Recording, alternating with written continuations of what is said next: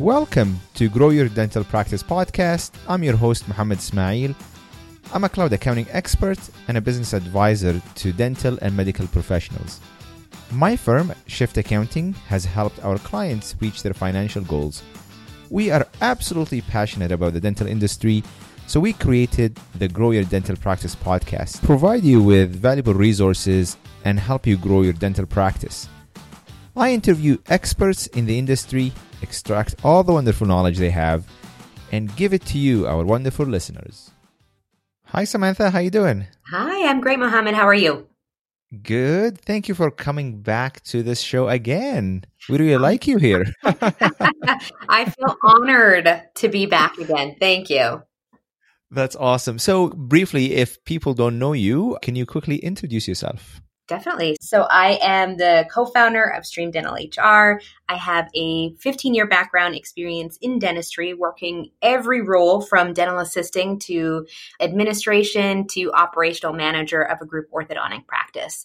And that kind of inspired me to start this company because I really realized that there was a void in our industry when it came to human resources. So Dr. Dar, who's actually my business partner and that's who I worked with for many, many years as his operational manager, decided that it was time to finally introduce something like this to help our fellow uh, dental professionals out navigating the landscape of human resources. So, in that way, they can build a stronger culture, they can have policies in place, and really just build a thriving and profitable business. Fantastic. Samantha, you know, HR is such a hot topic in the dental industry. Mm-hmm. As you know, people can't find the right staff or they have the right staff and then the people leave or people are not well trained. Right. There is so many things in HR that people absolutely need your help. And I want to, you know, there's so many things I want to talk talk about. But let's start with the hiring process okay? And i hear that all the time. Suddenly you know my my best assistant or hygienist quit and now it's a panic. Mm-hmm. we need somebody yesterday right. you know? Why does this happen? And the reason why i'm asking this question is because i you know and, and again this is my my own belief is there's a lot of work that has to happen in the back end. So this situation it will happen. People will leave right? But when they leave it doesn't become a disaster. Right. Yes. And i think you you said it nicely is that i feel that most practices right now we're, we're busy working in it and on it and when things are working great, we don't ever think about, you know, this situation happening or our team member leaving. So we usually just wait until there's a vacancy. And that's when we start jumping into the hiring process. But by that point, like you said, it's a mad scramble. It's chaos. We need to find somebody yesterday and somebody who can come in. I don't need to give them any training. They're going to be that office unicorn who knows how to do everything plus more and are going to be that perfect fit. And, you know, it, it takes a lot of work to be able to a figure out who your ideal candidate would be what is really necessary in the position how am i going to attract this person and find the right fit somebody who's going to be in alignment with our mission, our vision, our philosophies, and really fit with the rest of the dynamic of our team as well, and who have the experience level that we require. So there's so many pieces of the puzzle that we need to have made before there is even an opening in our practice. So we need to be prepared with that game plan before that situation happens. So Samantha, I, I love what I'm hearing, and in my mind, I'm I'm just recalling conversations that I that I hear. I was like, well, mm-hmm. you know what? I'm a you know a single you know practitioner in the clinic. I'm not you know Apple that I'm hiring an executive right. assistant here. I just need somebody to come in and work, mm-hmm. right? Mm-hmm.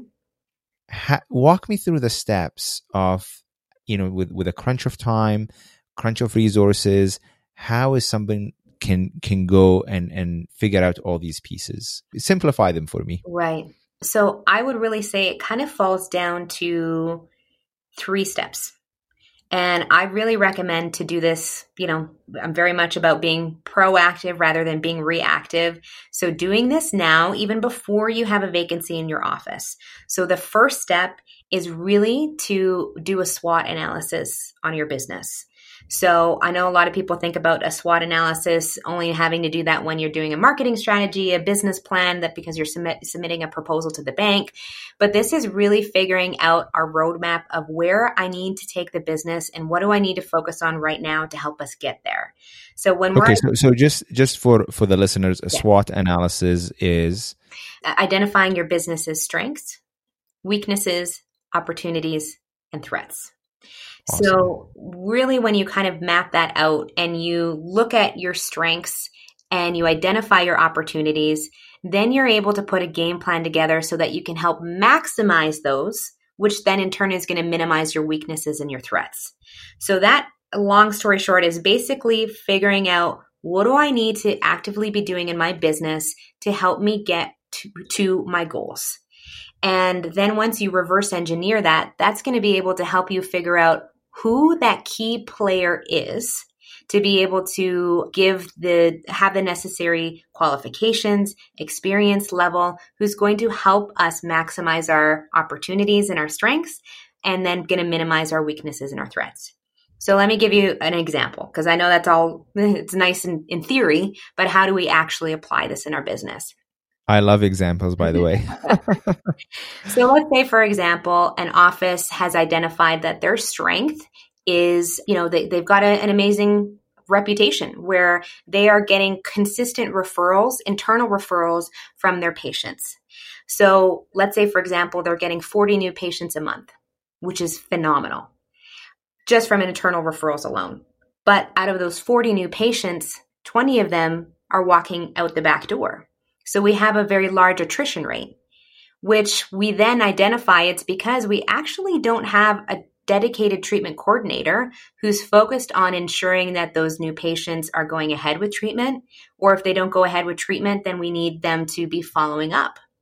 So once we identify who that ideal candidate and the, the necessary skills that they need to be able to help you reach that goal of converting 75, 80% of those new patients, then you're able to figure out, okay, this is the right person I need. So then it's much easier as you're starting to screen candidates, as you're starting to hunt for them. You have that ideal candidate in the back of your mind, and you've also created strategic interview questions to make sure you are finding the right person who not only talks the talk, but can walk the walk. So, so are you are you suggesting, for example, identify you know the job descriptions for each position that you have, okay? Mm-hmm. And are you suggesting to kind of build a pipeline of people that when when a position comes open to kind of reach out, or what, what, what are you suggesting here? You know, after you've done the SWOT, you figured out who you need. Definitely taking a look. If you don't have job descriptions in place, definitely start putting that together now. I love job descriptions. I actually have my own specific webinar and trainings for talking about job descriptions for over an hour. They are crucial, crucial components in our business, not only just for hiring, but for so much more. But having those job descriptions really outlines the necessary roles, responsibilities. And if you have also key performing indicators within your job descriptions, that's going to let you identify okay, what is the, you know, based off of a person who has experience in treatment coordinating, what's their average conversion rate look like? What kind of cases are they presenting? Because if my practice is dealing with a lot of cosmetic work, full mouth reconstruction, sometimes those case presentations are upwards of 15, 20, $30,000. But if this treatment coordinator only has experience presenting treatment that's $2,000, that's a whole different ballgame, right? It it now between two and twenty thousand dollars, you're you have to present treatment differently. You have to you know have empathy, figure out a, a flexible payment plan or options so that the patient can say yes to that type of treatment.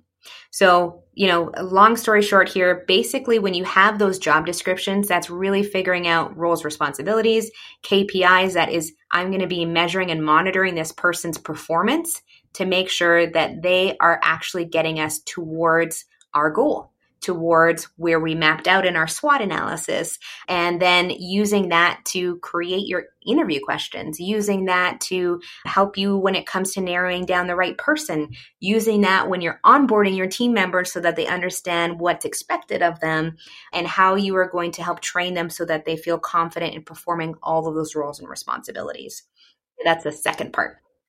So let me just kind of recap here. So number one, you know, start with you know a macro view of your office, looking at you know uh, the office as a whole, you know, and doing a SWOT analysis, and then you know taking this a step uh, further to identify you know the current roles that you have, okay, and writing the job descriptions and the type of people or skills that you're looking for, right? And then what what would be the third step? Then the third step is, you know, that's when you develop your interview process.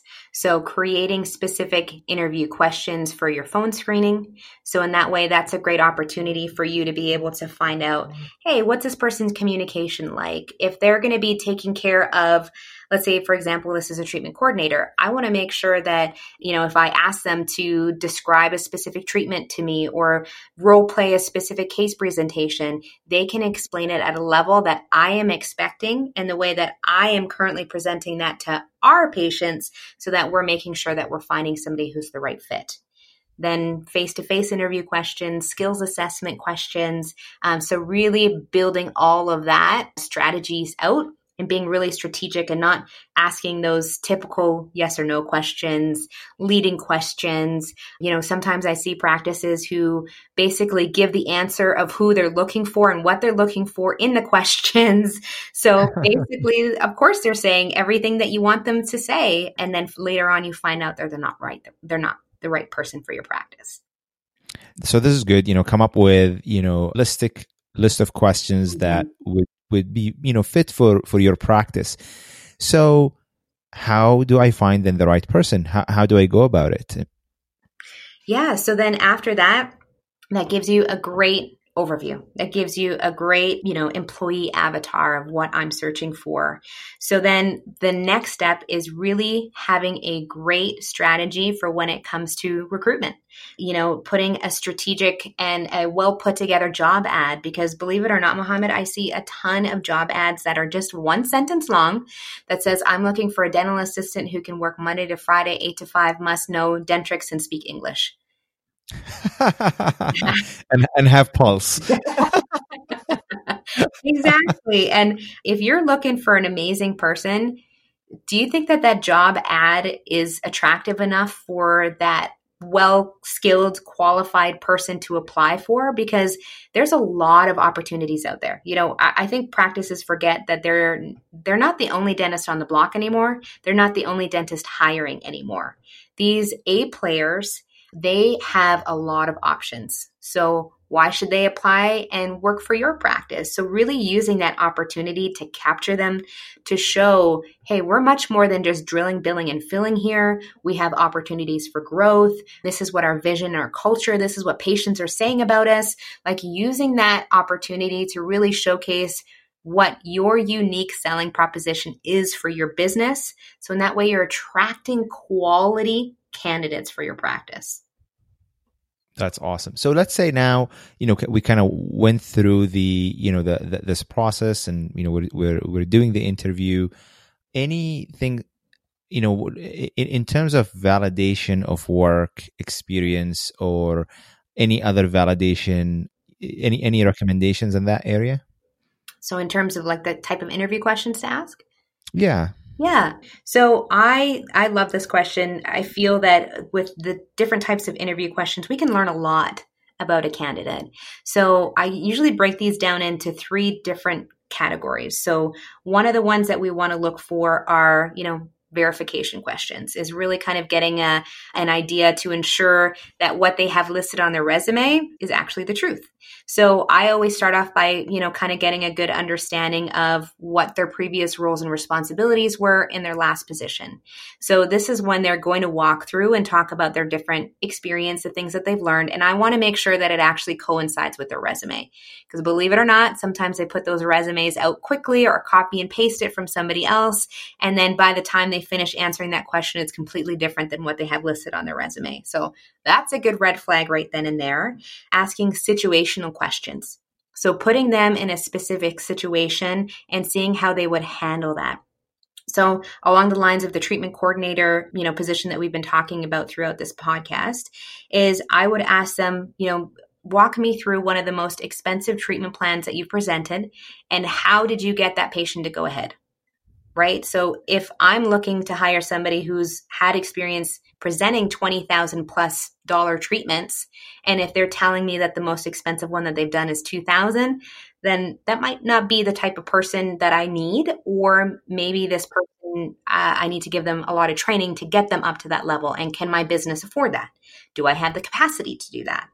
And then you know the same thing putting them in behavioral questions. So you know walk me through how do you stay organized how what's your follow-up process look like so in that way, I'm seeing what is this person doing to ensure that they're actually able to stay organized, follow up with these cases, and making sure that, you know, they're able to perform all of those roles and responsibilities. That's awesome.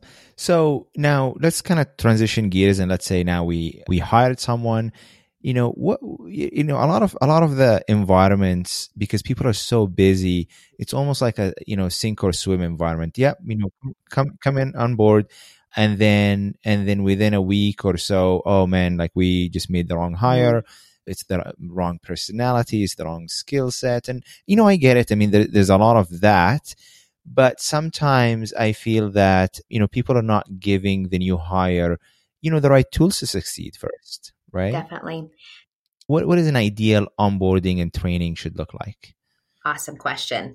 And my favorite question. so I recommend four pieces to this.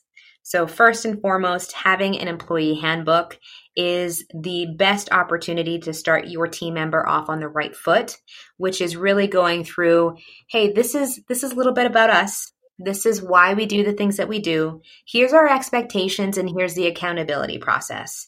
So in that way, that is, you know, that's that's taken care of right from their first day. Then we have them review their job descriptions, which again gives them more details of expectations, but it's also showing them, you know what, these are all the things that we expect you to do here, but here's how I'm going to train you in the first couple of weeks. So in that way, you feel confident and you feel like you can be successful in all of these job duties. But with these KPIs, we're going to monitor this as well to ensure that you know you're performing, you're growing at this level that's necessary for this position. And then providing them some training resources, whether that's having videos, having a mentor, you know, just putting together some SOPs. So in that way, they have some support and resources that they can fall back to if they have any questions, if they needed that additional support, instead of throwing them into the deep end and expecting them to turn into an Olympic swimmer by day two. And 90% of the time, that doesn't happen. So, really having those resources in place are going to ensure that that person is being trained at a level that they're performing consistently and up to your standard of approval, as opposed to having one person just train their bad habits. And now this person has those bad habits compounded, right? So Samantha, how how do you implement this? Like, you know, I mean, I know people are busy. Mm-hmm. So do you recommend, you know, this person comes a day earlier and they schedule like an hour where, you know, maybe even outside the office? What, what what's the ideal you know set up for training. Because i mean you need that person to be you know sitting or you know it, it can be on the fly right, right? agreed agreed. Definitely some structure and uh, support needs to be outlined right from the get-go and have in place within that office. So let's say for example the employee orientation definitely takes a couple of hours. So either you can have that team member come a day before, maybe come on a non doctor day when you aren't going to be interrupted constantly between patients, really sitting down with them, reviewing company expectations and protocols, and then reviewing your uh, training schedule with them. So in that way, they can expect they know what to expect in the coming weeks, what your goals are, what you're hoping to accomplish in those few weeks together, so that they feel confident knowing that, hey, I'm going to do my best here, but I know they're going to help me along the journey as well. So, if that's possible to be able to split that up, so then we can do the orientation first and then hit the ground running the next day. You, you know, you know, Samantha, the the the key thing that's sticking in, in in my mind at this point is it's planning, planning, mm-hmm. planning, and planning. Yes, yes and yes. right? You know, because to kind of deal with that scenario where you know someone left and now you know people you know are are, are panicked mm-hmm. you know you can obviously we can't you know stop people from leaving but you can mitigate it by a lot of planning and more planning and, and making sure that we have a really good plan that we planned. well said. Well right? said. Yes. Agreed. Agreed. So, okay. So now, so now we have that person onboarded and, and is in the team because we did a lot of planning. Mm-hmm. So that's really, you know, fantastic. So talk to me about, you know, how do we keep people motivated? How do we measure that? Mm-hmm. And how do we, you know, take corrective action right, as well? Right. So the communication is key. And I feel like sometimes during that 90 day probationary period is, is when we're doing a lot of coaching, we're doing a lot of support and training. But then after that 90 days is done, that's usually when that is also finished as well. So we need to remember that our team, just like our business, it's dynamic. So we need to constantly be communicating with our team, getting them involved in the thought process, in the decision making, that's going to empower them to feel like they are stakeholders of this company and will go above and beyond to do whatever is necessary to build the business with you. And that's what we all want, right? We don't just want somebody to come in and be robots and perform the, the job because that's only going to get us so far. But if we want to continue building our empire, expanding to a second location, you know, bringing on an associate one day, then we need to have our team members understand where we're going so they can be a part of that process and we can all be working together. So, you know, regular communication. So whether that's morning huddles, whether that's weekly meetings, whether that's monthly team meetings, and making sure during those team meetings we have a said agenda and a time where people can actually review that agenda before the meeting so that they feel like they have the time to add value.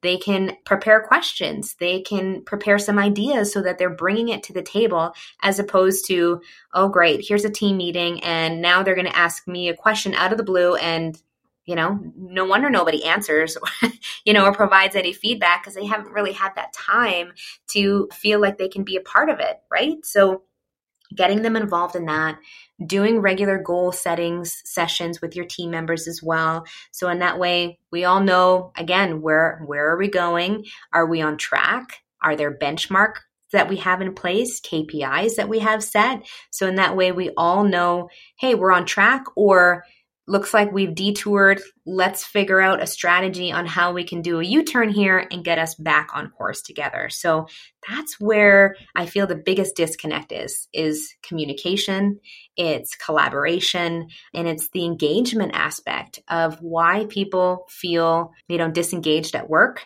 They're not performing at a level where you know they want to be and you want them to be they don't feel rewarded or find meaning in their position which is then going to cause them to look elsewhere for that right opportunity for them you, you know one one more thing i want to add is one of the issues that people you know start with the right intentions yeah we are going to have you know a monthly meeting or quarterly reviews or whatever it is and then you, they do it a few mm-hmm. times mm-hmm. then they forget or for example the goals they discuss they forget to write it down or forget to revisit it just because they don't have you know proper systems mm-hmm. to solve this. In my opinion it's, it's a very simple you know issue to be you know to have systems that would help people become more disciplined right. right, right. so what are your thoughts about you know computerized hr systems versus Google Sheets, for example, or or just writing things down on a pa- piece of paper? well, I feel that I mean, there's so many different softwares out there, so many different methods that we can use to help us stay organized and also serve as a collaboration tool. So, of course, I'm, I'm going to say I, I love HR softwares because we have an HR software.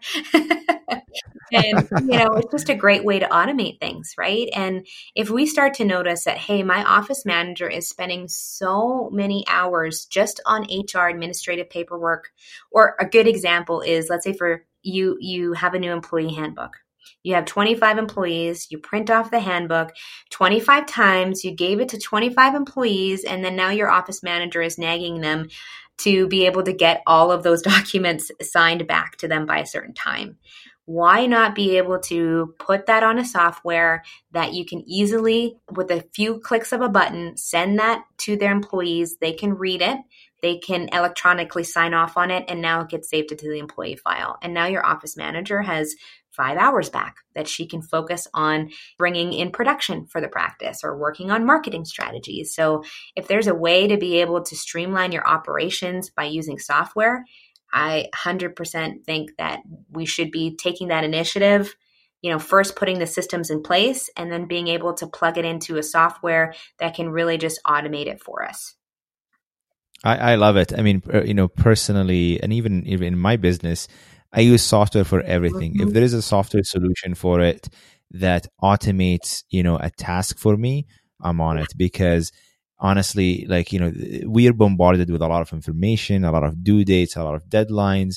And, you know, HR, in my opinion, is such an important piece where, you know, if I, if I tell my staff, you know, we are going to schedule, you know, a three month review, well, it needs to be in the calendar and it needs to you know we need to circle back to whatever you know previous meeting mm-hmm. uh, we need to review these goals right mm-hmm. and if you don't have a way i honestly like you know i'm i'm, I'm sitting here if, if if you have even a piece of paper but you can organize mm-hmm. it and make sure you can recall that piece of paper three months later you know good on you as long as you have it documented and you know accessible and it's communicated, it's shared, why not? Mm-hmm. But you need to be organized. You need to be organized. Agreed. And another thing to remember, like you said, if we told our team member that we were going to meet with them again in three months, they're going to remember that.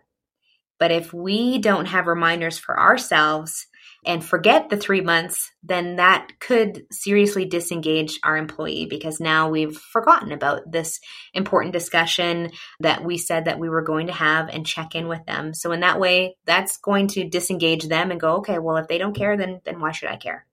Right. So it's really important to them so making sure that we we've got a lot on our plate as business owners as you know as practitioners.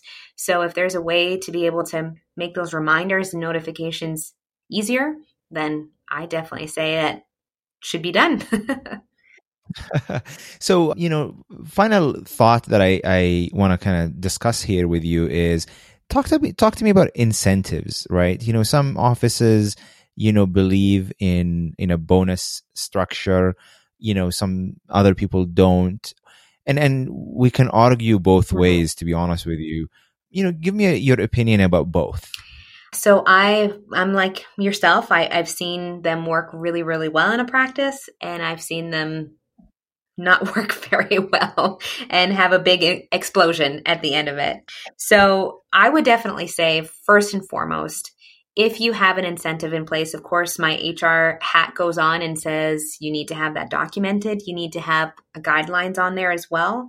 A lot of things that practices forget about is let's say, for example, this is a quarterly performance based off of production, and let's say that employee leaves halfway through. You know, they're going to want their portion of that money. So, how did you have that written out in your protocol? Does it get voided all of a sudden because they've left?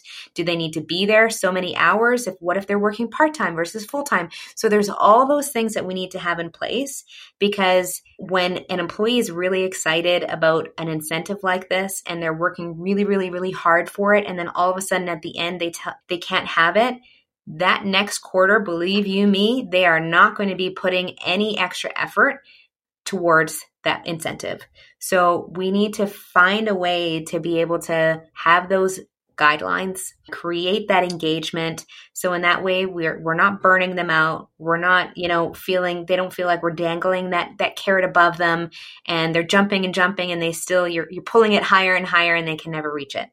And then that basically it's not going to work for you. It's going to work against you. Right, right.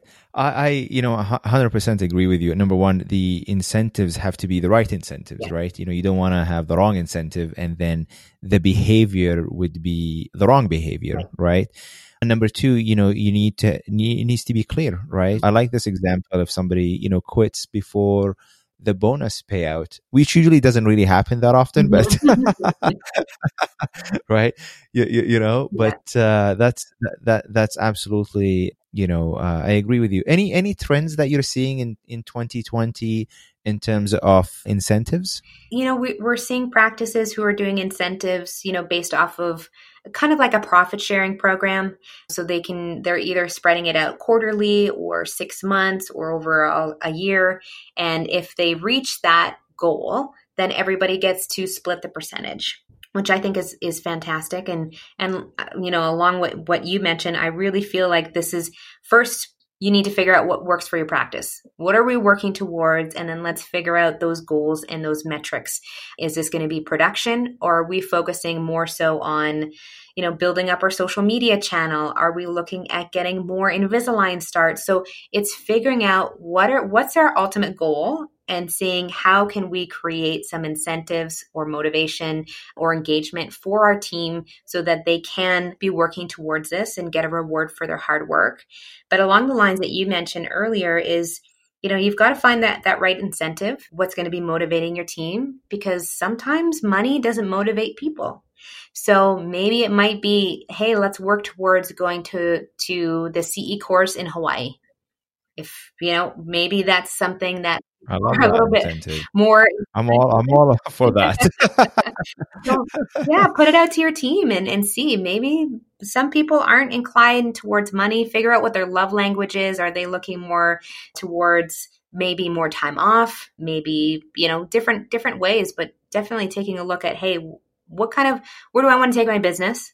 What does that look like? And how do I create goals and incentives that are going to motivate my team properly? That's awesome. Samantha, as always, uh, I, I, love our conversations. There's a lot of value here. If someone wants to reach out to you for any HR advice or want to, you know, check out your software, how can they reach you? Definitely. So they can uh, reach out to, well, they can check out our website, streamdentalhr.com, or else they can reach out to me directly at samantha at streamdentalhr.com. Awesome. Well, thank you so much, Samantha. Love this conversation. Thank you. That was a lot of fun. Hopefully, I can be back for round three. for, uh, for more updates in 2021, eh? Thank you. Thank you for joining us today on Grow Your Dental Practice podcast. I would like to thank our corporate partner Xero, a beautiful accounting software. If you'd like to know more information or just want to say hi, visit our website, Shift Accounting.